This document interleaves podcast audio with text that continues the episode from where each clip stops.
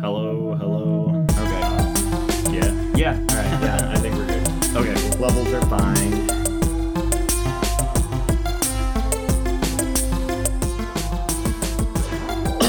yeah. Get the coughs out.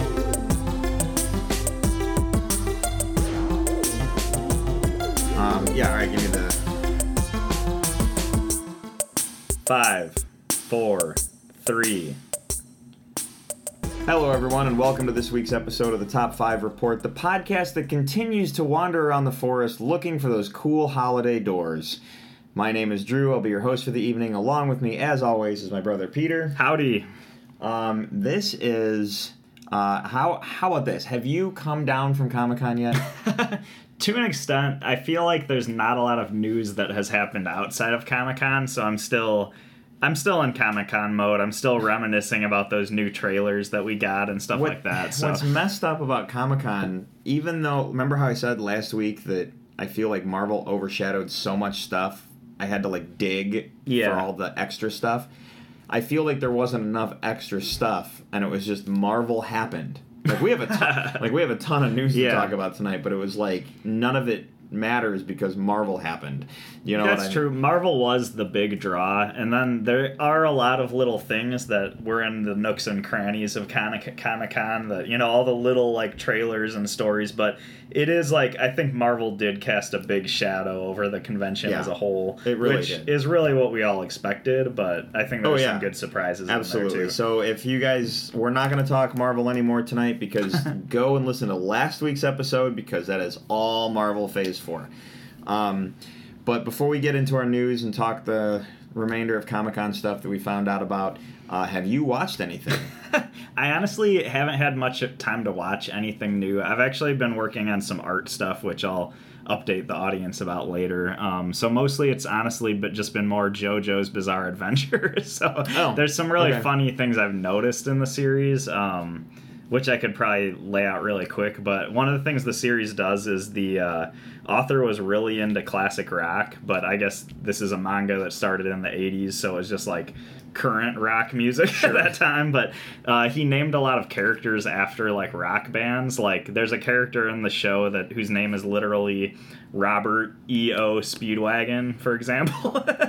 and there's this. Oh, right. So, so like as soon as I saw that, I was like, okay, I see what's going on. And now I'm watching it and I'm just looking for all the little like musical like homages in there. And there's this really funny one because uh, there's this one character who he's talking about how he learned this sort of like uh, I don't know how to explain it like this sort of like life energy that they use to fight people. It's almost like the force, but it's not. But he's talking about like how you how he learned his ways in, in this power, and he's telling the story about how he traveled the world and he ended up going to to Tibet and he met up with these Tibetan monks and uh, trained with the t- Tibetan monks and the guy who taught him the ways of this power.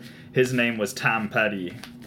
I was like, "Are you kidding me?" Like, Tom Petty is a Tibetan monk, and it's just funny to me because I know, in like originally this being released in Japanese, people probably didn't think anything of that. But I watch it, I'm like, "Really? The Tibetan monk's name is Tom Petty? Are you kidding me?" And it's just hilarious in that way. But otherwise, awesome. I'm still enjoying that series. I think it's really good. I think the, I don't know if I, if this is like just because it's my shiny new toy, like the new thing that I'm watching, but I feel like the artwork in that series is one of the best, like if not the best, like anime I've watched as far as like detail and stuff like that. The animation's a little stiff here and there, but just how detailed it is, it just looks awesome, you know. So uh, that's pretty Awesome. much it from my end. So Alrighty.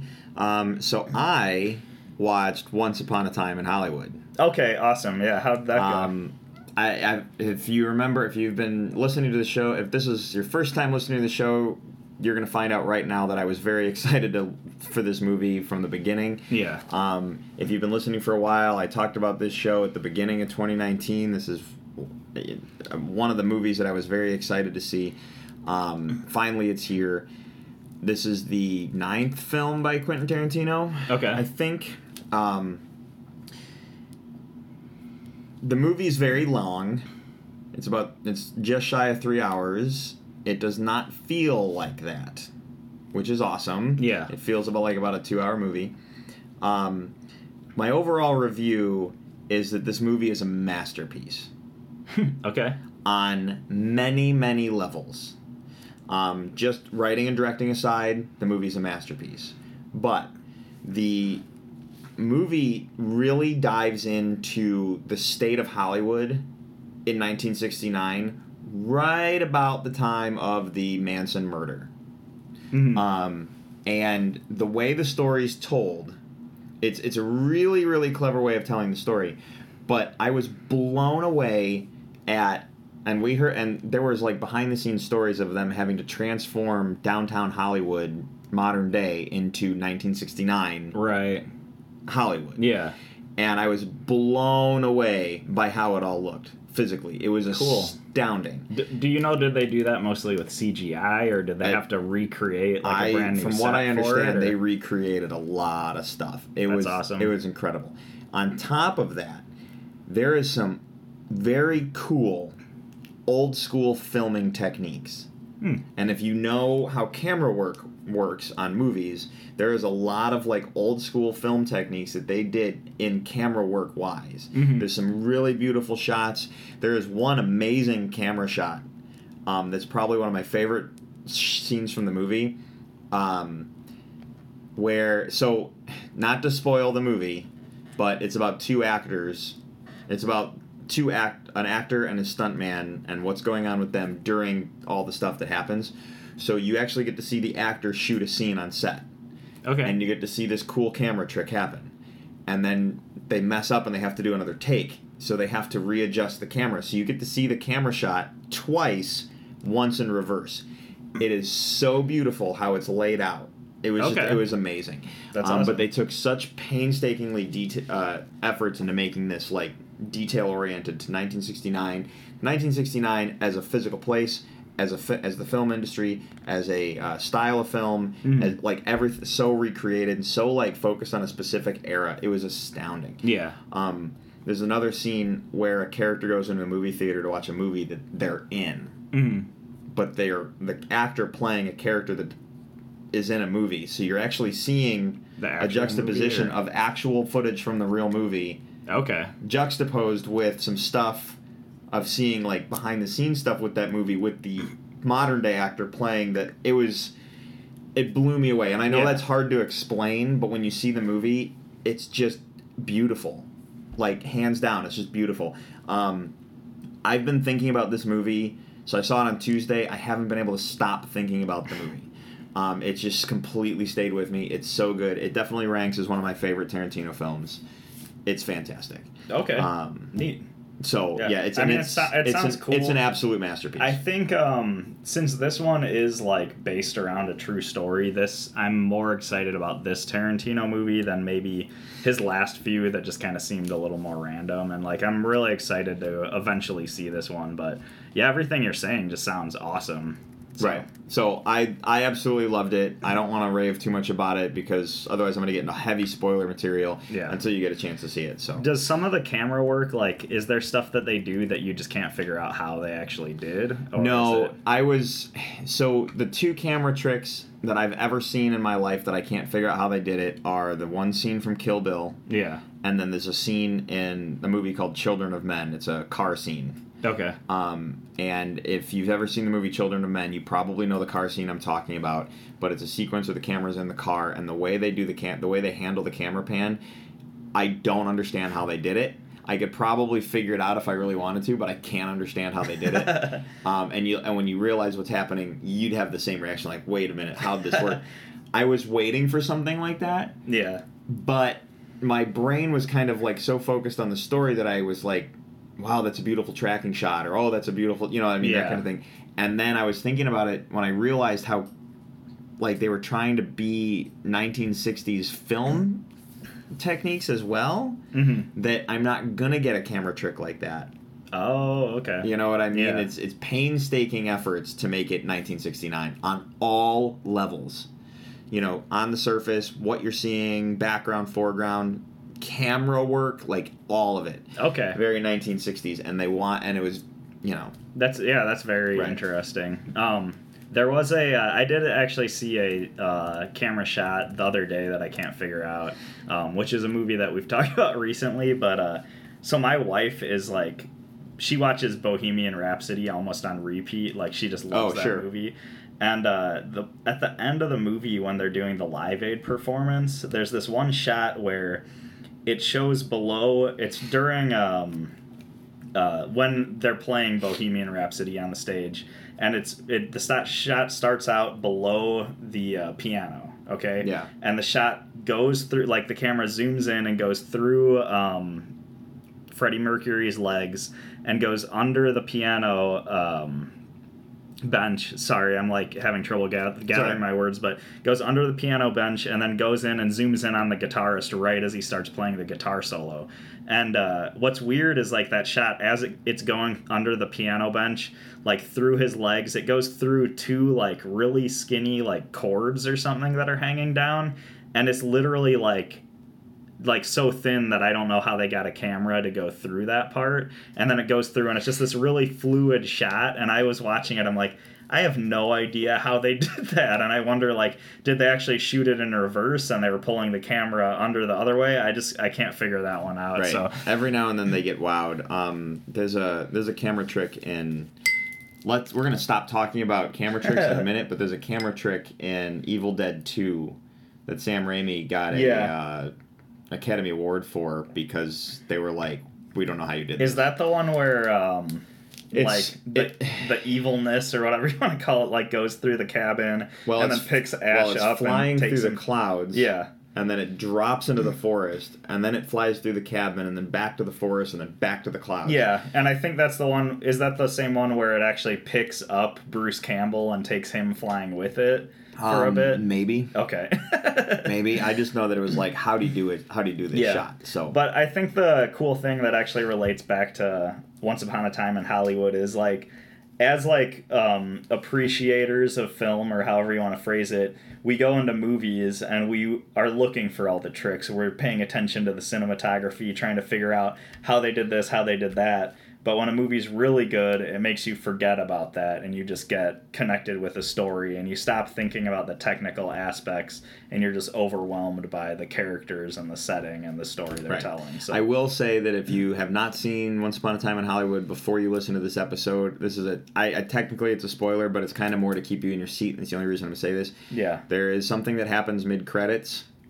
There's a little bit mid, kind of like a mid credit scene. Yeah. And if you know your film history, keep watching the credits because there's something audio that happens during the credits after that thing after that mid credit scene that Okay, that's cool. amazing Yeah. and it makes and it's one of those things that it's one of those 1960s things that you're just like man that's cool so Do you have a uh, Charles Manson fix that needs to be filled or no at all after no the movie? uh no I'll, I'm I don't yeah no Okay, 'cause I was gonna here's the say, thing uh, I don't want to say anything about the movie in terms Right. of like spoiler territory it's just it's an amazing film I think everyone needs to go see this movie like everybody needs Yeah. to go see this movie so I was gonna say the uh, the Annabelle films actually closely coincide with the whole like Charles Manson murders thing. Actually, Oh. believe it or not. So I was gonna say if you wanted like something else to uh, you know satisfy that fix, like there's another place you can go. No, But um, yeah, no, I don't want to. How Yeah. about this? I don't want to say anything about it, but the movie is gorgeous. Yeah, I mean it's it's weird to say like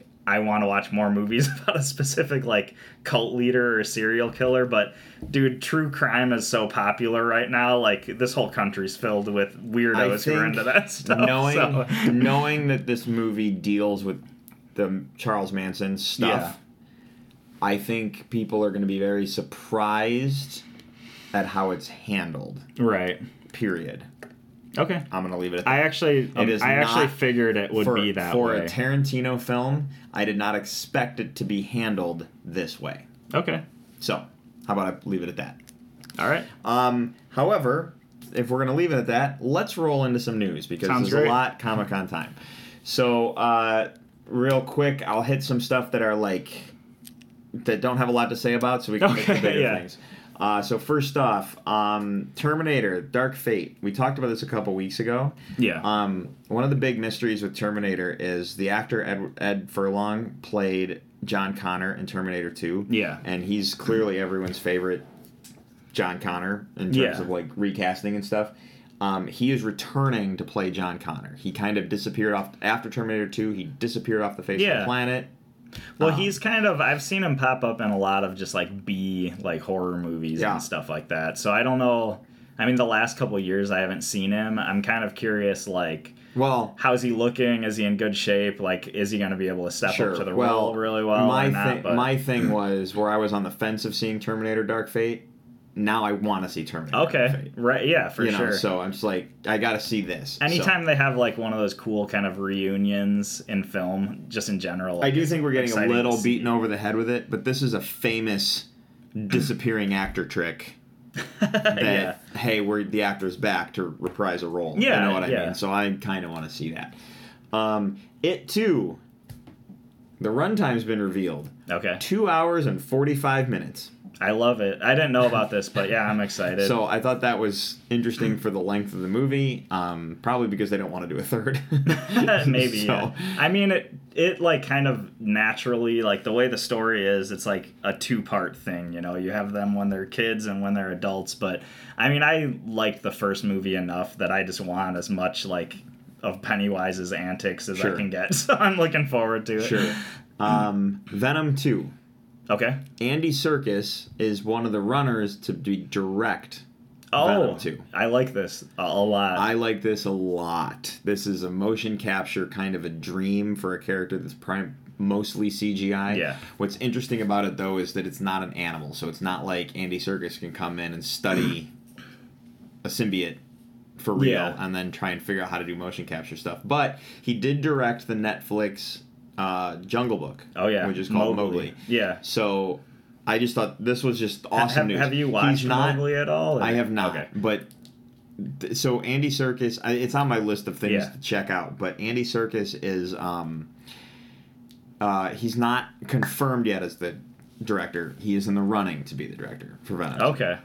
Um, all I can say is I did mention Mowgli a while ago and like what are we watching and reading and uh, that movie is honestly like blew me away. Like cuz I've seen the Jungle Books told like the story of the Jungle Book told so many times and this movie not only like from a story aspect found a new way to spin the story it's just a beautiful film. Like every shot of that movie looks like a beautiful painting, and it's just like knowing like Andy Serkis coming to like Venom 2, which is subject matter that is more near and dear to me than Mowgli. That Yeah. I mean, that's gonna be awesome. So Uh, fingers yeah. crossed. Um, yeah. So, yeah. So Andy Serkis joining Venom 2. I hope that's a go. I Yeah. really do. Um, so yeah, just let's because of the news of Blade and thinking that they're gonna figure out a way to do Blade, Yeah. with the Morbius movie coming and that kind of thing. I'm like, let's just get this really The- going. the like, crossover let's let's really get this going. yeah. So, um, all right. So we have a ton of trailers. Well, not a ton, but a bunch. Okay. Um, what uh, Zombieland two trailer? right on. Um, what do you think? So I was actually just watching. I know this- you've seen Zombieland Yeah, one. So. yeah. I was just watching this before the we started recording, and the thing is, I completely forgot, but they released a teaser trailer a while while back. Because I've I've seen the first teaser trailer they released because one of the shots in this new trailer looked familiar, and I was like, oh yeah, I did see something for this. But to be honest, like it looks awesome. It looks like they're just picking up where the first one left off. It looks like Or at least just a few years later. Like it's I, I guess I meant more like not necessarily literally, but just the way the characters are, like they're just fitting right into those roles they were in before. And I mean, I just think it it looks fun. Like that's Well- mostly what it is. It looks like it's gonna be so really fun. what made me what made me laugh about it was well, first off, it's Zombieland. End of discussion. It's Zombieland. It looks Yeah. it looks like more of the same, but it looks like a movie that we should have got a long time ago. Um, what made me laugh is when you have um, Academy Award nominee Jesse Eisenberg, Academy Award winner Woody Yeah. Harrelson, Academy Award winner Emma Stone, Academy Award nominee like they're Yeah. like all this big stuff, and then it's Zombieland. Yep. like that's. yeah. Uh, it's it's kind of like they're going to advertise the movie. It's, it's almost like you're expecting them to go Sharknado. You know what I mean? Like, right on. Yeah, no, I, I thought that was awesome too, and I just like the zombie like fighting scenes they had they showed in the trailer look like they're gonna be really cool. Um, maybe even more cinematic and action packed than the first one, and they're just they're continuing with the whole like road trip sort of theme. At least that's what it looks like because that's like the first Zombieland was a road trip movie, you know, Yeah. disguised as a zombie movie, and that's it looks like this one's kind of carrying on in that same spirit. So Yeah, yeah. Um, what about? Let's talk about the Witcher trailer. Did you see that? yeah, I saw that. Um, my thoughts on this trailer is it looks awesome. But I have no idea what it's about. Oh, really? Because I'm like, it looks really cool. Um, Henry Cavill's in it. I'm excited about that. That he looks cool. Uh, I, I like it so much. I want a new fantasy show to get into since Game of Thrones ended. But the storyline for somebody who's like never played the games, never read the books, I have no idea what it's about. So I'm there, but I just don't know anything about it. I'm it. kind of in the same boat as you. I know very, very minimal information about Yeah. The Witcher. Um, the I remember when the first game came out. It was on PC. I'm not a PC gamer. I'm more of an Xbox guy, so I couldn't play the first game. And then the other games started coming out on like consoles and stuff. And I'm like, I, I don't. Want, I want to play the first one first, you know, just for story reasons. Yeah. And now I'm I'm basically not going to play the game. But I didn't have time to read the books. Yeah. So I'm kind of going into this blind. All I know is this trailer looks fantastic. I saw a really cool meme uh, the other day with it was like a picture of it was like a shot from behind Daenerys looking over from Game of Thrones Right. looking over her like uh, army or whatever. Yeah. And it said the end of an era, and then underneath it, it had a picture of Henry uh, behind the shot of Henry Cavill walking into like a town or something and said the beginning of a new one. Yeah. So I was like, it's just when I watch the trailer, I just think, wow, this is Game of Thrones, but instead of like where Game of Thrones, dragons aside, dragons and White Walkers aside, was very normal medieval time fantasy. Yeah. This looks like high fantasy because in the trailer they mention the elves, they mention the monsters. Yeah. you know what I mean. So From what I've heard, um, a big difference with this one is like where uh, Game of Thrones is very political, and you're watching like the ruling elites like basically play Yeah. around with this kingdom. This show I've heard is like a much smaller cast and more of like not smaller stories, but just more like personal. Like you're dealing with like specific Until- characters until doing specific massive. things. So until okay, until and, it and I'm gets sure, and I'm, I'm hoping to be surprised. I'm just I've just been told that it's it varies from Game of Thrones in that way. So if you go in and you're expecting it to be like this political sort of Game of Thrones story, you're not going to get Yeah. that. I don't care because I just want I'm in it for the fantasy stuff. So yeah, that's Yeah, yeah, pretty much where I'm at. Um, all right, so let's talk about a controversial trailer. All uh. You watched the trailer for Good Boys? Yeah, yeah, I did. Okay, so I didn't know this movie was a thing Yeah. until I went and saw Once Upon a Time in Hollywood. Okay. It was in the Red Band trailer. For if you don't know what a Red Band trailer is, that means it's a rated R trailer. They can use bad language in it. The Red Band trailer was in front of Once Upon a Time in Hollywood. It's very rare that Red Band trailers actually happen in movie theaters. Yeah. So, um, yeah, this movie looks hysterical. Um, it's from the creators of Superbad. It basically looks like Superbad with a bunch of junior high kids Right. um, hysterical. Um, I laughed most of the way through the trailer. I'm like, man, I really have to watch this movie. So Yeah, it looks good. It's uh I'm I know Seth Rogen's highly involved in it. I don't know. It says the trailer says from the guys who brought you super super bad, which I know is Seth Rogen, and I don't know who who else wrote it, but I'm assuming it's that same duo. I love Superbad. It's possibly my favorite teen comedy. Um, but this movie looks like it's more just like in line with that, but it looks funny. Like I guess it's controversial probably because it's younger kids swearing and uh, talking about very inappropriate things. But I just feel like it seems so relevant because I know with the internet and nowadays like even though it's not a good thing, like I think kids are exposed to a lot of these like ideas way before they absolutely ever should be and i feel like i feel like it's very relevant in that way and it's obviously not a movie that's aimed at kids like it's for like adults to go see and laugh about I um I clearly I I swear in front of my kid all the time, and Yeah. he knows he knows all the bad words, and he knows he's not supposed to say them, but he also knows what they mean. So sometimes when I say a bad word in front of him, I will like put a certain gravity to the word, okay and he because he understands the meaning, I it makes him laugh. yeah So it's almost like in a really in a really weird backwards kind of a way. It's almost like he's being desensitized from these words, so they it's almost like in a way they can't hurt him. Yeah. Um, but it's kind of nice because he I've basically given him the freedom. He's allowed to say the words, especially if he has to ask me. Mhm. Like he knows he's not supposed to say them, but if he needs to say, "What does this word mean?" Yeah. like I need to know what word he's talking about. So you know we've we've come to this like understanding, and he knows. So like privately, I'll hear him say the words around me, but he that's literally just a him- between him and me thing. So it makes me laugh um, sometimes, especially when there's. Uh, Especially when there's uh, like if he's quoting a movie, I told him if he's quoting something, I'm okay with him saying the word because it's a direct quote. Okay. You know what I mean? Like Yeah, fair enough, that kind of thing. But it's really just the thing between him and me. Like you know, uh, my wife was trying to tell me something like in the other room of the house. I could barely hear her, so she's Yeah. like yelling through walls. Um, and I I remember looking at him and I'm like, I think mom needs a, ni- a nice warm glass of shut the hell up. And he thought that was really funny and lost it. And he's just giggling. And she comes in the room. She's like, What's so funny? And we're like, Nothing. It was just yeah.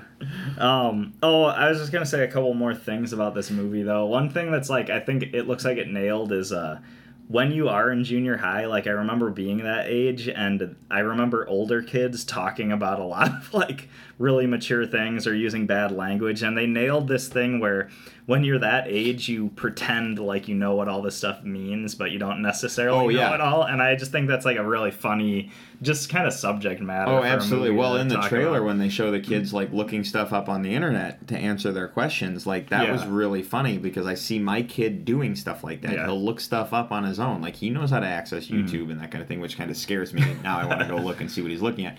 But I mean, it's just you know how kids think. We all were there at one point. Yeah. And it made me laugh because it's like, wow, that's kind of funny. But how would I have been as a kid now compared to how I was a kid Mhm. then? So, Um, I did notice one other thing about this trailer is halfway through it kind of turns into another movie, and I don't know if, if you know what I mean, but uh, yeah, kind of. it I feel like it turns into Sandlot halfway through the trailer. It, it's almost like this weird amalgamation of Sandlot and American Pie rolled into one. okay, or like Sandlot, Superbad, like yeah, yeah, same Sandlot, thing. Superbad, American Pie, like all that put together. But yeah, Yeah. so, Okay. Right on. yeah. Um, all right, let's. I was specifically like working around this because we don't have. Okay. I don't have a lot to say yeah. about this topic, but we need to talk about the DC stuff that happened at Comic Con. Now, what's interesting is is Hall H at Comic Con is where all the big news happens. Yeah. That's where Marvel came and dropped their mega ton of news. That's where everyone shows up into their Hall H panels. Kevin Smith's. Um, luckily, Kevin Smith releases his Hall H panel as a podcast, so I got to listen to his. Oh, cool! Hall I H didn't even think about going to listen to that. Oh yeah, I listened to a whole bunch of like comic like That sounds there's, fun. There's a handful of podcasts I listened to, and they all it was like the same day, Comic Con, Comic Con, Comic Con, Yeah. Comic Con. So I got to listen to a bunch of stuff, and I'm not honestly we're not co- we're not not covering anything that they haven't. You know what I mean? Mhm. Everyone's kind of talking about the same stuff. But what's interesting is is Warner Brothers, who owns the rights to DC Comics in terms of uh, film and television, skipped Hall H Yeah. they went to Comic Con to show off stuff, but they did not go to Hall H. They did not do a Hall H panel. So there was no Joker news that they wanted to talk about or like trailers or anything. They had no Yeah, the news. weird they had no news on Wonder Woman 84. Wonder Woman 84 is referring to 1984 because that's when the movie takes place. Yeah. But they they had no like news about anything big. And then beyond Wonder Woman, they didn't say anything like cuz Joker and Wonder Woman are the next two DC films. No news about what happens You after feel like uh, Birds of Prey, there would have been something come out. I, well, that's the you know? thing. I would think there would be a Birds of Prey. I would think there would be uh, Suicide Squad 2. I would think there would be something, but they didn't say anything. So Yeah. that's okay. I'm down. That's fine. um, but the big thing, but we'll get to the big thing in a second. Uh, they did release the trailer for the Harley Quinn show on the DC app. Mhm. Did you see the trailer? Yeah, I saw it. Okay. I, I think it looks good. I think it's uh so my thoughts on it is it looks funny. It's obviously an adult animated It's show. It's an adult animated show. I think it it didn't make me laugh as much as I was hoping, but the animation at the same time was way better than I imagined it would be. So I'm I mean I'm looking forward to this. I'm in for it. Everything I've seen people say about it, because I think they pr- they sh- they premiered the first episode Yeah, so, at. Comic Con, and everything I've read online that people have been saying is that it's awesome. Like it's really really good. So I look forward to it. But that's the only thing is it it didn't make me laugh out loud during the trailer Yeah, like I uh, would have hoped. But I didn't laugh out loud during the trailer because I was still I was it was almost like I was processing like what is this? right. uh, the um, but Kaley Cuoco. So here's the thing. For me, Harley Quinn. I know. what Margot Robbie did a great job as Harley Quinn in Suicide Squad. I really liked her take on the character. Yeah. However, Tara Strong, who voiced Harley Quinn in the animated series, Harley Quinn comes from the animated series. That was her debut. Tara Strong voices Harley Quinn. Tara Strong should always be Harley Quinn. mm-hmm. Okay. When you get to Margot Robbie um, in Suicide Squad, when Margot Robbie f- first said "puddin'," it didn't sound like Tara Strong, and it bothered me for like two seconds. And I'm like, ugh. But the rest of the the rest of her performance was fantastic, right? Yeah. So in then they DC did a straight to DVD animated film, Batman and Harley Quinn, and it was voiced by uh, Melissa Rauch from Big Bang Theory, and she voiced Harley Quinn. And before I sat down and watched it, I was like half cringing in my seat, going, "I hope this doesn't bother me." right. um, because it's not it won't be Tara Strong. Yeah. it won't be Margot Robbie. It'll be an actor who's never touched Harley Quinn. And it was totally fine. It was awesome. Yeah. I totally bought it. It was great and like there was I had there was no thought in my head that it wasn't Harley Quinn. So now Kaley Cuoco from Big Bang Theory is playing Harley Quinn Yeah. for the Harley Quinn show. And the trailer, I think I was more focused on get it right, get it right, get it right. Yeah. And like I totally heard Harley Quinn audibly, and that's really all I wanted more than anything. Like I want Harley Quinn to be Harley Quinn. Mm-hmm. So that's I mean, really I thought it was. I didn't even know. Like, I knew it was Kaley Cuoco, but I didn't think about it while watching the trailer. Oh, it was just like that's I, Harley Quinn. I just and overanalyze and- everything, yeah. and, I just, you know, this is that comic book guy in me that I'm just like, you have to get it right. That's the one Yeah. job you have. Mm-hmm. So, and what is what is what does that mean? Get it right? Well, I have my opinion. You have your opinion. Right. Everyone has their own opinion. So. Yeah. Um, so yeah, no, I thought I thought the Harley Quinn trailer was great, and it's and I thought it was like, wow, this is really a villain heavy thing, and then you see Batman in the trailer, and you're like, well, maybe this is more of a maybe this isn't something different than I thought it was. I think it's So- gonna be like an adult version of Lego Batman almost, where they're just gonna throw all sorts of DC deep cuts in there. Yeah, And, probably, yeah. and I wonder if it'll have a giant overarching story. Either way, I'm excited. It looks great. Mhm. Um, so let's talk about the real big DC news, and this because they skipped Hall H, but they did drop a, a really cool thing about the CW. So the CW shows for DC: Supergirl, Arrow, Flash, um, DC's Legends of Tomorrow. All right, they always come together with these giant crossovers, right? Okay, so here's the thing: the crossover this year is Crisis on Infinite Earths. Yeah. I've been excited about this since they said it last year when they did the crossover Yeah. this will be the culmination of Arrow's final season. So Arrow's eight episodes will all lead up to Crisis on Infinite Earths. They're going to end Arrow, and then I'm pretty sure Oliver Queen's going to die during Crisis on Infinite Earths. If you watch Arrow, sorry, spoilers. It I mean, it's it not kin- confirmed, it's not so- conf- It's not confirmed, but it really kind of goes up. It looks like Oliver Queen's going to die. Yeah. which is totally fine. And for a run like that, it's kind of like you know, killing the character might be the best way to go. Mhm. Um, the what's really cool about it is the things they talked about in terms of characters. Now, I don't know if you heard that. Did you do you know anything about the CW news? So I've yeah, I I think I know a couple things that you might be mentioning. Okay, so- so Brandon Routh plays the Atom. the Atom on uh, on DC's Legends of Tomorrow, which is one of the four shows. But Yeah. Brandon Routh also played Superman of in course. yeah. Superman Returns. You got to meet him. Actually, Yeah. I, I was with you. Yeah, I you got, to meet him, too, but you got him to sign a picture and all that stuff. Um, real nice guy. So, Brandon, if you're listening, this is amazing news. Thank Mm-hmm. you for doing this because this is awesome. He's going to come back and put the cape back on and be Superman Oh yeah, alongside Tyler um, Hoechlin. Hoechlin, Hoechlin Superman. So, we're going to get two Supermans. Yep. Okay, now here's what's real interesting. At the CW panel when they announced this, Brandon Routh opened his jacket and he was wearing the S. Okay, cool. But here's the real thing: is he was wearing the Kingdom Come S. Right. Yeah. So is there a chance that Brandon Routh is going to be Kingdom Come Superman? I did hear a little this? bit about this. That's so- amazing. Yeah. Not only that, so that's great. We're going to get to see two Supermans because this is Crisis on Infinite Earths. Multiple Earths, multiple realities. This is a multiverse, people. So we're getting two Supermans, possibly three Supermans. Rumor has it they're already they've they've talked to Tom Welling to come back and be a Superman Ooh, from a different Earth. Okay. Okay. I wouldn't be surprised if we don't get to see a Dean Cain Superman. I was gonna say, and the only reason I say that is because Dean Cain has already been a part of Supergirl. Yeah.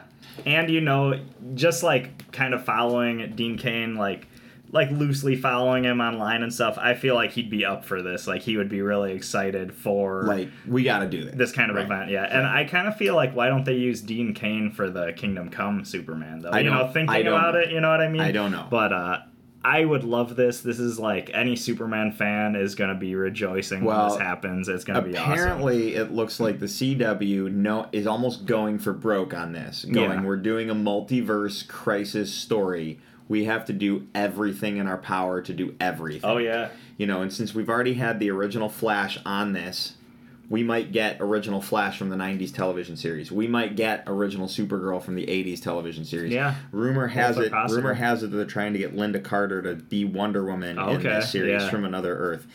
Here's the big one that got me excited and a little heartbroken at the same time. Burt Ward, who played Robin in the Batman 1966, is coming back to play Robin in the Crisis on an Infinite Earths story. So that is amazing. And he might not wear the tights, but I guess he's going to wear a variation of that original Robin suit. Cool. And they're Yeah. probably going to have him climb up a building or whatever. Absolutely amazing. So excited for this. But here's the part that has me a little um, heartbroken is that Yeah. we know that if Adam West was still alive, he probably he would have probably loved to come back and done, done Batman and Robin with Burt Ward Yeah. one last time. yeah. So, and that's that's the part that has me a little sad. We did but get the uh, we did get those animated movies with uh, Adam West and Burt Ward. At we least, did and that's we did, good, but, to do a live action Yeah. one more time kind of a thing, and you know, Mhm. it's just to to know that this is going to be a thing has me so excited for the DC crossover this yeah, this fall. Like I just like I'm almost like already at the edge of my seat. like this is to be yeah. great. Well, I think it's like I mean this is like it's like DC doing their version of like the Stan Lee cameos and like all the Marvel movies, but Right. this is like times twenty. You know, Well, it just sounds like they they're trying to get everything, and I wonder. And I know Justin Hartley is all wrapped up in his "This Is Us" stuff going on over at ABC, but I wonder if they're going to be able to get him back to be the Smallville version of Green Arrow right for yeah. this because of Arrow's final. That's the thing is, as we're talking about this, I'm racking my brain. Like, okay, who else could they bring in? What other I, DC I characters? honestly, I hope bring we get a Jon Cryer. Uh, Mhm. Lex Luthor paired up with a Michael Rosenbaum Lex Luthor. Yeah. I hope we get I to see, you know, like I hope they go su- like I'm just thinking do like all of it. Mark Hamill played the Trickster and the Flash like twice, but in the newer Flash show, what if they brought him back? I Oh, I mean, what if he was an older version of the Joker? Oh I'm, man, I'm like, hoping they do like all kinds of stuff with this, and on top of that, um, like I, I just, I yeah, I really just hope they go all out and do as many things as humanly possible, knowing that they can. Yeah, Um, and I honestly I don't know what I was like. You can totally like. You, you totally messed up my thoughts with that. Mark Hamill comment because I'm now I'm sorry. thinking Mark Hamill like oh man that would be amazing. but it's So I the CW like Arrowverse, whatever you want to call it. It's so much fun, and it's one of these things where a lot of people don't like the DC movies because they're darker than they would prefer. And I always tell those people like, if you like the Marvel movies, there's something that tonally is much more in line with that in the DC universe, and that's this whole CW verse they have, and like. Go watch that, you know, and like we, it's awesome that we have this awesome TV universe, and we've also got this movie universe, and it's just, it's like what a time to be alive. You know? Oh, that's what I, that's what my thought was. It was the the fact that it's going to be five episodes, so it's a giant block. It's a five Yeah. hour miniseries thing. it's going to be one night a week. It's going to be great. So, Definitely. Yeah, this is great. I'm Yeah. excited. um, yes. Okay. So that's all we got for right now. There are probably more Comic Con related things. We're going to be discovering things as we go. Yeah. Um, so um, one more thing before we jump onto the list tonight. Did you? Remember the old Nintendo Game Boy, the original Game Boy, Yes. Nintendo's handheld system? Yeah, of course I did. Um, it is 30 years old, officially. okay. Um, I just thought that was kind of cool. I was like, whoa, I remember buying one of those 30 years ago. yeah, that's awesome. I mean, I love uh, I loved that system. I mean, handheld system, whatever you want to call it. Like, Right. it was one of the first video games like I actually had, like actually owned. So yeah. yeah, no, great, it's just yeah. it was just fantastic. It just made me go, wow, that's crazy. 30 years old Mhm. for that system. Um, yeah, so it kind of puts things in perspective when you start measuring things in decades, right? right on. Um, all right, you ready to talk the list tonight? yeah, definitely. All right, great. Ryan, it's list time.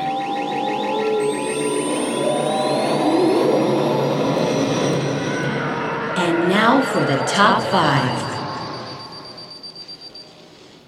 All right, so we're doing this. I, I wish we would have thought about this to do this list a little earlier, but it's fine because I want. It would have been cooler if we could get it to drop on that day, but um, on that week. But it is currently Shark Week. Yeah. it's August first, twenty nineteen. I mean, it's okay. Like, it's okay if it this episode drops a little late because it's like uh, that old saying that you'd hear in grade school all the time: "Every day is Earth Day. Every week is Shark Week." Here. That's So- why I said you know we should live every week as if it's Shark Week. yeah. Um, no, Shark Week's actually been really cool. There's uh, one of the coolest documentaries uh, that I've seen so far is the um, Eat Pray Chum, and it was Rob Riggle got a bunch of his like celebrity buddies, told them they were going on a cruise. Instead, they went shark diving. That's Um, a, that's such a Rob, Rob Riggle thing to Yeah, do. and then if you watch Shark Week, there is a uh, thing called Shark After Dark, which is kind of like they sit down and they discuss all the documentaries that aired, and they bring on people from the documentaries and they talk about the sharks. And it's kind of it's kind of like the Talking Dead version of Shark yeah. Week. Yeah, who who do they have hosting that? Rob Riggle. Okay. nice. so Yeah. uh, that's been a lot of fun. Uh, but there's been some cool stuff, and they had a movie that I have not watched yet, which I plan on to. It's called uh, Capsized Blood in the Water, which is an actual movie. Josh Duhamel's in it, um, and it's about a group of people that get shipwrecked in the middle of the ocean, and they're trying to survive with sharks. Okay. Cool. And this was put out on the Discovery Channel. Yeah. Or, okay. Yeah. And it's a. Like it's, it's- like an actual f- movie. It's not Yeah. like a documentary. Yeah, it's or- like an actual cool. movie. Um, I haven't had a chance to watch that yet. It aired last night, so I'm. But I love Shark Week. I just like the shark documentaries. I don't think there's enough shark stuff on TV, so they Right clearly sh- save it all for the thing. So tonight's list is favorite movies with sharks. Right. Now, I want you to understand that I took this list kind of literally, kind of not literally. Okay. Like, because shark movies can be very ridiculous Yeah. but I I was kind of thinking not necessarily necessarily shark attacks so much as sharks have a presence in the film too. I thought about that as well. It doesn't necessarily have to be a shark attack movie Yeah. because I have one on here that definitely is not a shark attack movie. I have another one on here that's not meant to be a shark attack movie but ends up being a shark attack movie. Okay. You'll understand what we're talking. So um. I just took this list very like well it's about sharks so Right. I took this list like very literally. and it's kind of funny. I don't have any honorable mentions this week, and that's just because like like I have five movies, but I think these might be the only five shark movies I've ever seen. Oh, so, that's fair. So this was like both a hard list because I hadn't seen a lot, but it was also easy because like well. That's my list. Like, no thought has to go into it because I've seen a very limited number of shark movies. I gotcha. Uh, I don't know if you have honorable. I have two honorable mentions. I'll go quick. The first honorable mention is Sharknado. Okay. Um, the movie And is this is one I've never seen all the way through, but I've seen parts, Okay. and it's really funny. the concept of the movie is a tornado that picked up sharks in the water, Yeah. and now that is the debris in the tornado, so there are sharks flying around. The movie's ridiculous, but it's a ton of fun if you just want a good movie to like turn off your brain and laugh for a little. Yeah. Bit. Um, And I think its sequels keep getting funnier and funnier, and uh, even though like they're they're again these are movies that I haven't seen all the way through, so I didn't include them, but I'll catch them here and there, Right. and they're always funny. But I think the third Sharknado has one of my favorite title subtitles I've ever seen, where it's Sharknado Nado three. Oh hell no! and I just always thought that was my favorite subtitle for the Sharknado films was Sharknado 2, the second one. right on. so it just they're, they're the Sharknado films are ridiculous, but you know there's there's one it didn't make an honorable mention, but there's one called Sand Sharks, which is literally like sharks that swim in the sand in the desert. Yeah. Like, you know, why not? Sharks are ridiculous. Shark movies are all ridiculous. Uh, especially the Meg. That one's ridiculous. um, If you're really afraid of uh, sand sharks, you're just screwed when you go to the beach because like I can't go in the water because there's real sharks. I can't, Can't go, go on, on the the sand. beach yeah, I hope there's not. the I hope there's ghost not. sharks might get you. Yeah, I hope there's not grass sharks. yeah, exactly. Um, Uh, my other honorable mention is Jaws two. okay, nice. Um, this Jaws two, they basically were like, we need to make another Jaws, so they literally made another Jaws. Like all the entire cast came back. Like everyone just did it, came back. My only problem with Jaws two was the opening of the movie with the dead killer whale on the beach, because that would never happen. Okay. Um, now, as I this is about- another one like I've seen bits and pieces of all of like some of the Jaws sequels, so I don't know what you're talking about. Yeah, but no, this before they realize that there's a new shark in the water, there's a dead killer whale on the beach. They're like, what could have done this? And someone's like, it had to have been a really big shark. And if you know anything about like nature, unless it's like a massive shark, like the megalodon, for example, yeah, um, that would never happen because killer whales actually in the world of killer whale versus shark, killer whale would win. yeah, Um, and that's and that's what's and that I think is really interesting. I I, think- watched a really cool documentary about that. yeah. back. Killer killer whales are the most dangerous animal known to man. I think next Yeah. to orangutans, as far as I know. So Yeah. um, Um, but no, Jaws 2 was just cool because of the recreation of bringing everyone back to Amityville Island and, you know, that kind of thing. Right on. Um, I know uh, one thing. I, I've never seen it, but I've heard about how in Jaws three the shark like roars underwater. Yeah. I've heard. And like, Yeah, I I- need to look that up. That, sounds really that, funny to That me. aside, Jaws 3 is actually not a bad movie. Okay, yeah, I Um. I kind of liked the concept of what they were trying to do with Jaws. I mean, I like Superman four, and in the first scene, he's talking in space to a cosmonaut, and that Oh, couldn't happen yeah, either. so- absolutely.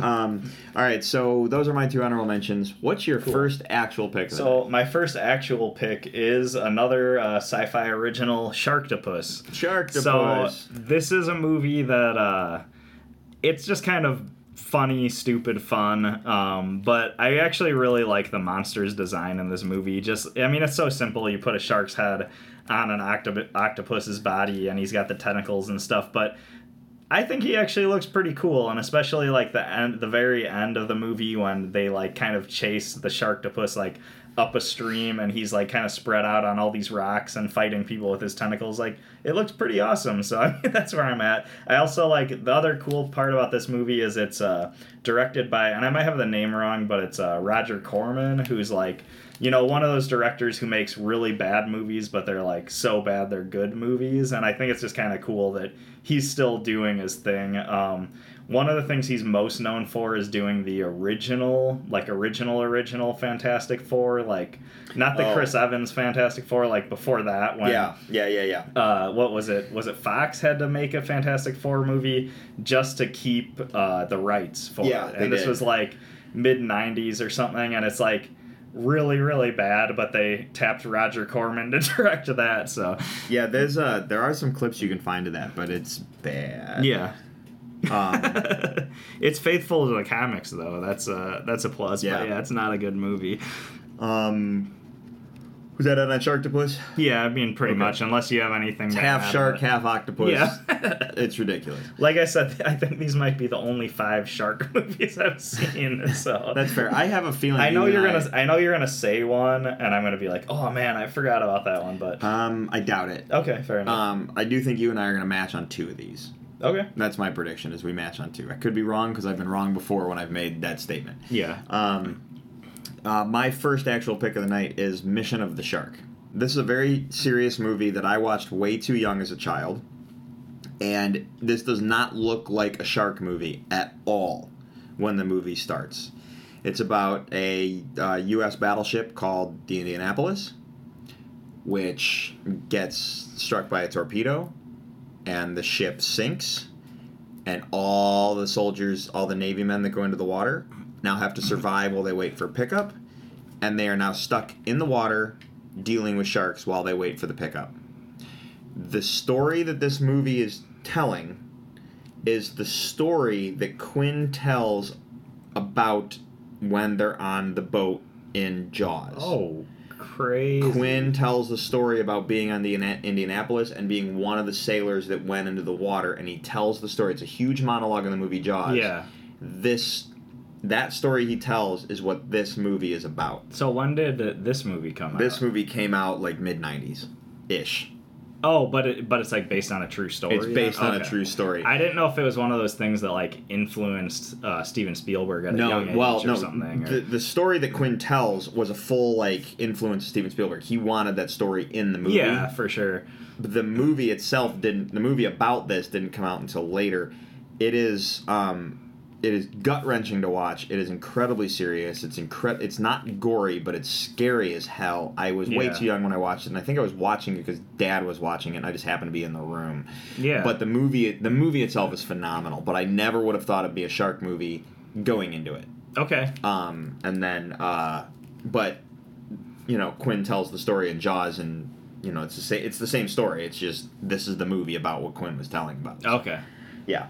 Nice. It Really sounds good like it's movie. actually yeah, actually Yeah. really good. So. Um, yeah. Okay. Your for your next pick. so my next pick is the Meg. So this Really? is uh, Even though I just said it's ridiculous, you still like put this makes your top five. Oh yeah. Yeah. You've only you've only seen I've five got a shark limited, movies. I've got a limited. Uh, ch- You've only seen five amount of shark movies. So go ahead. see. Tell me about the so, Meg. the Meg. Um, it's a really fun movie about a giant prehistoric shark. Um, this is just like another one that's like a lot of just dumb fun. Uh, there's a couple of really good twists in it. At the end, uh, Jason Statham punches a giant shark, which is pretty awesome.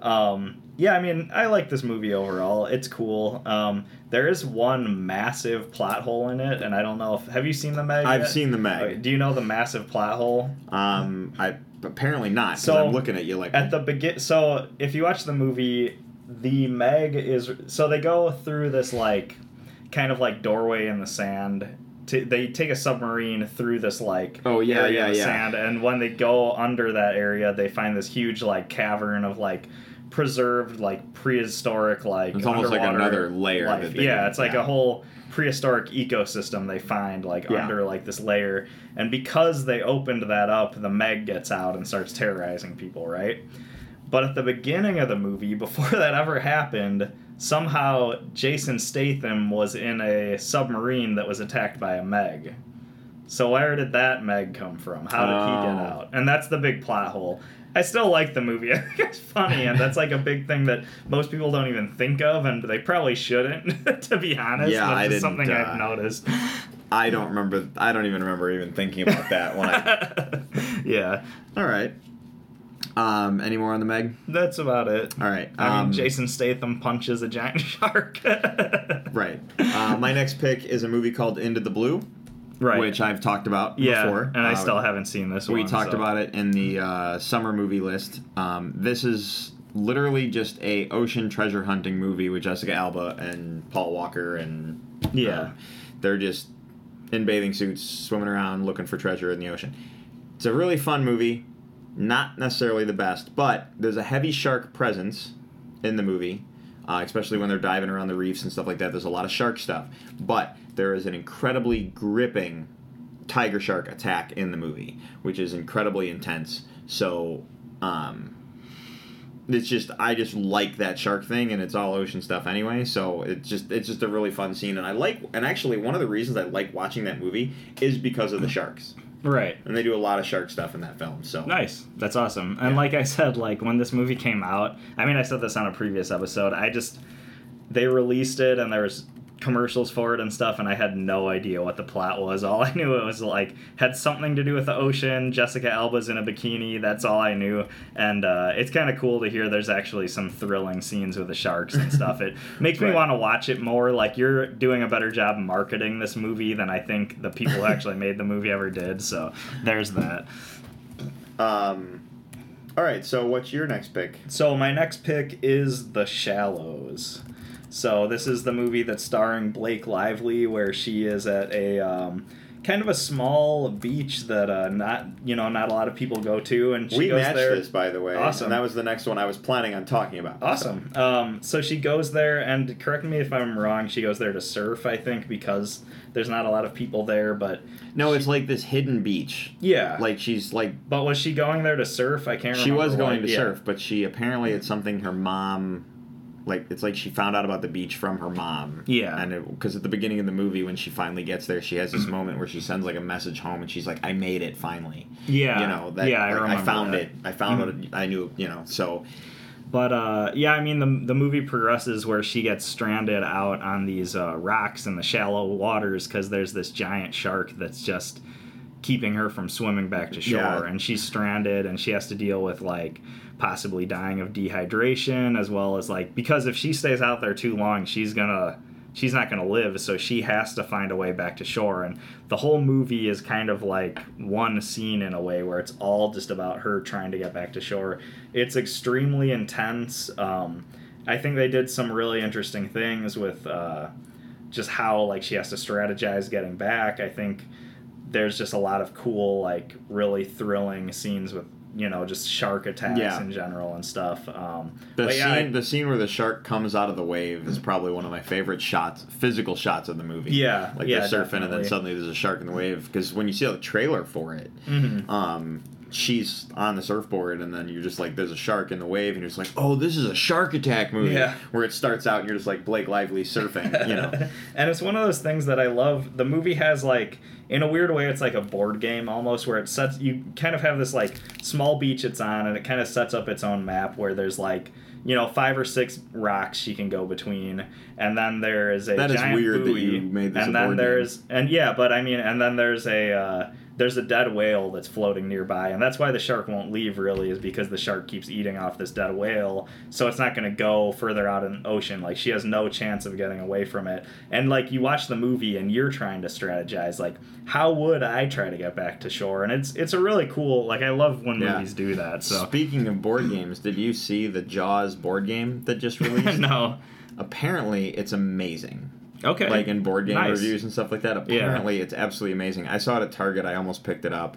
Um, I haven't yet, but I that just, it just looks cool. So, nice. Okay, Yeah. that's awesome. Um, so yeah, I, I mean, I, everything you said about Shallows, I totally agree. That's why it made my list. Um, so this actually rolls it right back to your f- next pick. Nice. Okay, so my next pick is a uh, movie that I don't think as a whole is as good as The Shallows. I think Shallows is higher up on my list, but I think this movie was clearly influenced by The Shallows and it turns everything up a couple notches, and that is 47 meters down. That is not so, all right. Have you seen this movie? I no, I have not. Okay. But here's the thing: there's a movie. My next pick is the is one of the two I thought we were going to match on. I didn't Okay. think we were going to match on the Shallows. That wasn't even on my radar. Okay, interesting. So, So, 47 meters down is uh, it's like the shallows, except it's about a uh, scuba diver who is stuck in a shark cage underwater. Like she is in a shark cage and she's just scuba diving, looking at the sharks.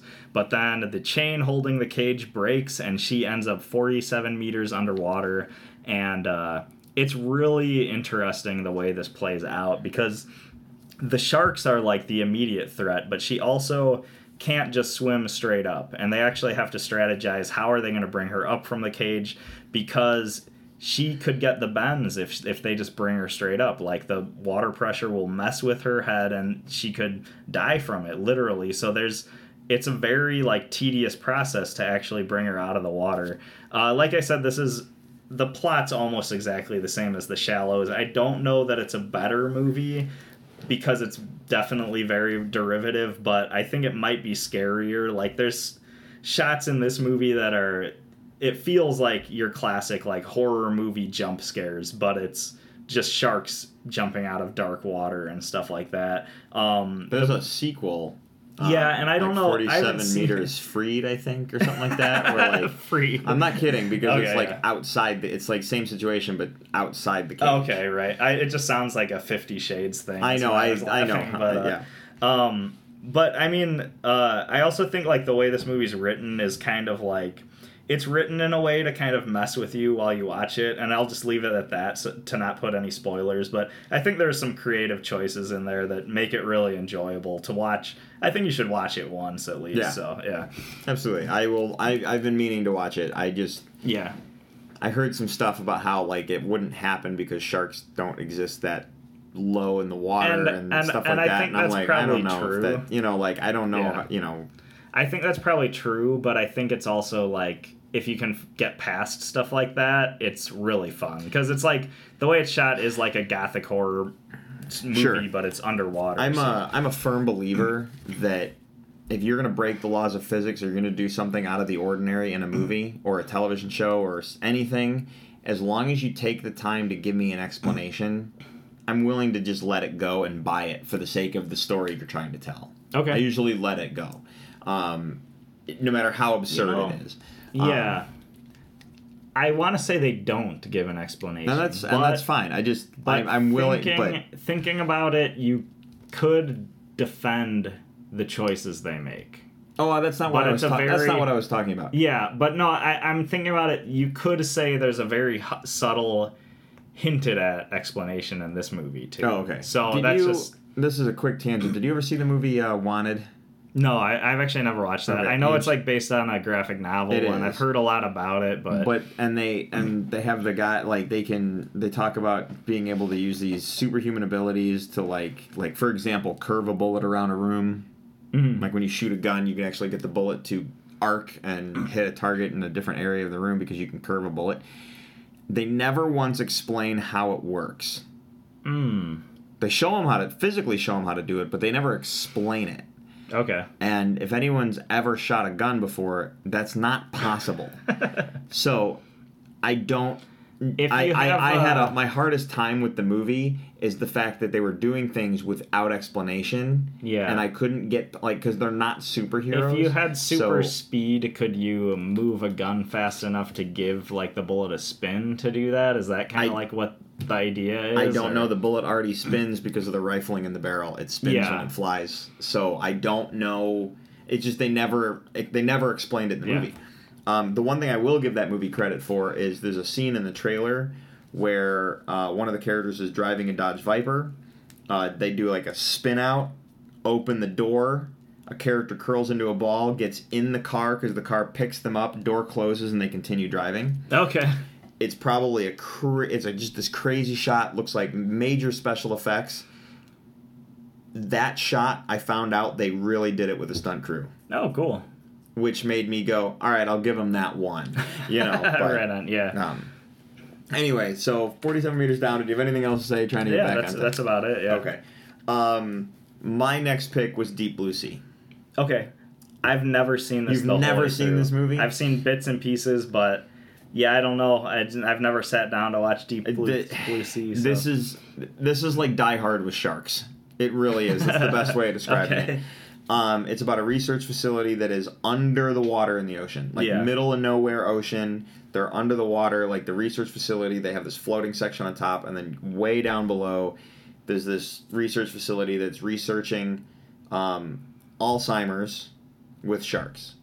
Like if you increase the if you can increase the brain mass, they can like there's this whole theory that if you increase the brain mass and this adjust these things, you can actually cure out Alzheimer's. Is there a reason Um, they're doing it with sharks? Um, it's an issue of like FDA testing and all that kind of stuff, and um, Okay. they're it's you know does that make sense? Like there's this there's Kind a of. reason they're using sharks, and it's all They, expl- they, they explain it. they though, is explain in the movie sure is why it's sharks and whatnot. because I don't want it to be like we could have done this with rats, but hey, let's do it with sharks. right. Well, and Samuel Jackson's in the movie. Yeah. Uh, Thomas Jane is in the movie. Um, so they I, I will say, like, I do want to watch this because I do like a good under underground facility or underwater facility. So yeah, I mean, I need to actually. Yeah, this is a movie. This, is a movie I thought we were gonna uh, Yeah. match on, but the because they're increasing the brain mass of the sharks, the sharks get smart, Yeah, and then they try and break free. And they because it's an under it's a facility that has like actually has like underwater fencing to keep the sharks in the facility. yeah, Um, they get inside because there's a water breach, so now there's water inside the facility, and the sharks can swim around in these rooms and you know areas, and everyone's basically just trying to get back to the surface. So it's like a horror movie about sharks. That's Yeah. like the sharks are the monsters, but we, you know what I mean? It's Right it's, a, on, it's yeah. a real good, cool like almost Frankenstein create monster that kind of nonsense. Yeah. It, yeah. It's cool, yeah. It's like, or like you said, uh, Die Hard. It's almost like a Resident Evil with sharks too, like the Yeah. first movie. You could think. of yeah, but way, it's so, yeah. it's it's it's a lot of fun and it's ridiculous and it's like one of the perfect shark movies and it's Parks and Rec has this great moment where one of the characters finds Deep Blue Sea on like the bookshelf Yeah. at someone's house and like trying to help them move and they're just like this is the greatest movie we're watching it right now and they're like I've seen I've seen that episode. That's yeah, really no. You. I, in all seriousness, everyone needs to see Deep Blue Sea Yeah. because it's great, and it's Mhm. actually been on a lot because it's Shark Week. So, um, Sweet. All right, so I have a feeling we match on our last pick of the night. Yeah. Um, I we've talked about this many times. Do you want to tell us what that is? Yeah, Because otherwise, uh, I'm going to be wrong. And like, wow, like My you know. last pick is Shark Tale, and I think no, I'm just kidding. It's I've actually never seen Shark Tale either. If I did, I probably would have made my list, but uh, no, my last pick is Jaws. Um, Yeah, absolutely. I mean, I don't know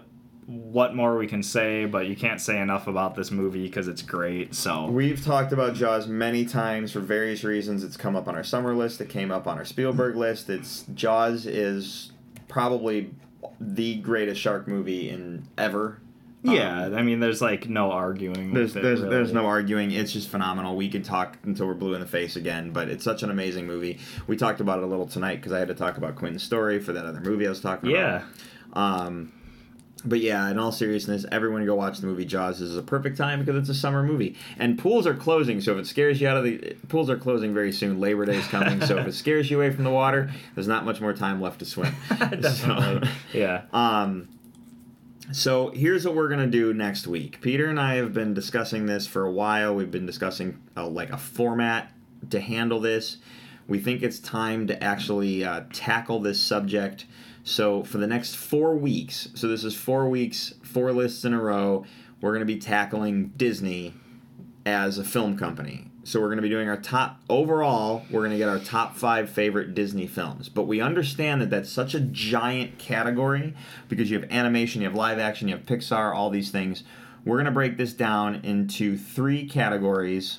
So we're going to do our top five live action Disney films. We're going to do our top five Disney animation films. We're going to do our top five Pixar films. And then we're going to take those resulting 15 films and do the final week top five Disney as a whole. Does that make sense? Mm-hmm. Okay. Yeah. Do you have any And questions these are that? so okay. They Let's discuss not, the rules and we'll reiterate rules. Do these we go. movies have to be theatrically released? Yeah. Like, could okay. I'm, Fair enough. I So thought I thought about if that I and wanted I was to, like, like, Return of Jafar could be on my. yeah, I thought about that and I was like, you know, if we do theatrical release, someone playing at home might be like, but wait a minute, what about the Disney rom coms and all that stuff that hit the Disney Channel? Because those are actual like straight to Disney. Like High School Musical was a straight Oh to my Disney Channel movie. I, Okay. I'm just laughing because I didn't think I didn't even think about the Disney original, like Yeah. Disney Channel. so original. like for example, now that is so funny. So okay. I, who knows what we're going to be pulling out? But High School Musical was Uh, a straight to Disney Channel movie, and then Yeah. the other ones were theatrical releases. Okay. you see what I'm saying? Yeah. So I was like, well, it, it'd be really weird to not be able to include some of these things. And you know what? If you haven't seen a chunk of them, I doubt they're going to top your real favorites when you start looking at the list. yeah, I just I don't know how I'm gonna narrow it all narrow all this So down, but here's yeah. here's a couple rules that we have to clarify going into these lists because this is this is a monster topic to discuss. Mhm. So, in terms of animation, animation kind of stands on its own. There's animation, right? Pixar is its own category. So, for example, Wreck It Ralph does not fall under Pixar category. It falls under Disney Studios animation. Mhm. Okay, and when you start Googling these lists and trying and looking up what's what, you'll understand and you'll see the breakdown. When it comes to live action, basically any movie with the castle in front of it's a Disney movie. The reason I say that is Marvel Studios makes Marvel movies. Disney may own Marvel, but Disney doesn't make Marvel movies. Marvel Studios does. So Marvel does not count Yeah. when we do these categories. So if you're playing the home game, Marvel does not count in Disney live action. Star Wars is made by Lucasfilm, not Disney. Lucasfilm is owned by Disney and they handle marketing just like Marvel, but Disney doesn't make Star Wars movies. Lucasfilm makes Star Wars movies. So Star Wars is out. We cannot include those. Yeah. Disney live action is Disney live action. So we're talking Three Musketeers, we're talking Miracle, Remember the Titans. Like there's a whole like most of us know what Disney live action is, Yeah. and you know if the castle's in front of it, you know if Marvel was made by Disney, So then there'd be a castle in front of the movie. I know there's a couple Muppet movies with the castle in front of it. Are Right. those Disney movies or not? Like, Um, are, are Jim Henson films? Are those? I would say Muppets count and they fall under live action, and I only say that was because at one at some point the Muppets became engulfed by Disney, but, But not in the same category as like Marvel or Star But Wars. But then you can't pick Muppet movies before the acquisition. Then um, let's clarify that offline, and we'll figure that out because Okay. I need to. Because what I want to do, and I only say that because I want to look into it to see how that works. okay, yeah, Um, the other thing that I'm going to bring up is there's a third, there's a there's an extra category of Disney that we need to discuss called hybrid films. okay, Hybrid films are live action and animated films at the same time, a la Mary Poppins, Bedknobs and Broomsticks, um, Who Framed Roger Rabbit. Like we have these hybrid movies. but it it has to be 2D animation. well, either way, it's still it's what's Well- considered it's what Disney refers to as a Yeah. hybrid film. I just say like, okay, this isn't a Disney film, but like the newest iteration of Ninja Turtles that was released theatrically. Right. That movie has four main characters who are all animated characters, Right. But they're 3D. But you wouldn't call that a hybrid film. No, that would just be so that's why I said be a regular. it has to be like- 2D animation. Well, think about think about the hybrid film. Well, is I wonder is there one that has CGI animation? Um, technically, technically, Ready Player One can be considered a hybrid film because of the style of animation. Yeah, it just think it about gets it, weird the gray area, right, Of, like, right. But you have to this stuff. understand that Mary Poppins has the 2D animation, and Yeah. Bedknobs and Broomsticks is 2D animation. Same thing, and Who Framed Roger Rabbit is Disney owned, but it's not a Disney made film. Who Framed Roger Rabbit cannot be on your list because it is not a Disney movie. Okay. I'd, I would allow it to be an honorable mention, So- but it is not an. So are we doing another week for hybrid No, films, or is what I want to do is because hybrid films are primarily live action, and then they have the, the animation. Yeah. I'm counting hybrid films in live action for Yeah, this. I think for that- I think that's that's what I wanted to do in terms Yeah. of rules. Um, the other two that I'm going to allow in animation is James and the Giant Peach and Nightmare Before Christmas. There, there, there's a weird loophole with the copyright situation where those are engulfed under Disney's, but they're not technically Disney films. But because they fall under this Disney Animation Studio nonsense, because Disney owns everyone now, Yeah. um, those count under animation. Now, but James and the Giant Peach would be live action. Is it? It's a hybrid film. Oh, it would be a hybrid. Yeah. It would be. But I don't know if it's, mostly animated. I think it's more. I think it's more animated than it is live action. So see, there's a couple movies we need to talk about. I don't think. I don't think that one's gonna make my list either way. It, so, it I mean, wouldn't make my list either way either. So maybe it's a non-issue. a non-issue. I, I between the two of us, I think it's non-issue. But here's what we need to do. So the categories are for the next four weeks. We're going to do Disney live action, Disney animation, Pixar, and then overall top five Disney films. Now here's the catch: which one do you want? Not overall Disney, but of the three, live action, animation, Pixar. Which one do you want to do first? Hmm. I don't care because either way, we're doing all Yeah. three. So feel free to take a pick. I'd say let's do. I think we should do live action, then First. Pixar, and then animated. But that's just because Is there a reason? I think I just some of those animated Disney classics I just hold in such high regard. I want to. You want to take some more time? Uh, that's Yeah, totally fine, but, and we uh, all do. So yeah. yeah. that's totally fine. But I don't. I mean, I'm up for any order too. all right, so- fine. How about this? Next week, Disney live action films. Sounds so great. strap in for a lot of Disney talk because the next four lists are Disney. Um, so Disney live action next week, and we'll see what happens. Um, so any other thoughts on any other musings before we go? Uh, not necessarily. I'm just feel very daunted by this. yeah no thing. it's just it's we've been talking about it for a while that we wanted to eventually get to it this is a per, i think this is a perfect opportunity because aside from frozen coming out this fall which i doubt will end up frozen 2 which i doubt will top one of the other animated films yeah. or at least top the first one in our opinion I think that this is a perfect opportunity because there's nothing like real daunting that Disney's releasing at the moment. Right on. Um, so, uh, with that said, uh, check out our website, top5report.com. There you'll find all the uh, links to our social media Facebook, Twitter. Um, you can also find the link to our email if you want to interact with the show, top5report at gmail.com. Uh, we'd love to hear from you. You can also subscribe to us on Apple Podcasts. If you subscribe to us, you will not miss a single episode and uh, you can review us there. We love five stars reviews, but we understand criticism because it helps us get better and it makes the words we say sound and feel important. Um, you can follow me personally on Twitter and Instagram at Drew3927. Peter? Uh, yeah, you can follow me on Twitter at Ninja Pierre, and that's where I will be trying to get Ryan Reynolds to come back to playing Green Lantern for CW's Crisis on Infinite Earths crossover event. And I have a feeling that that would be awesome. Let's see if we can get it. that would be fantastic. All right, for the top five report, I'm Drew. I'm Peter. And we'll see you next week. Thank you for listening.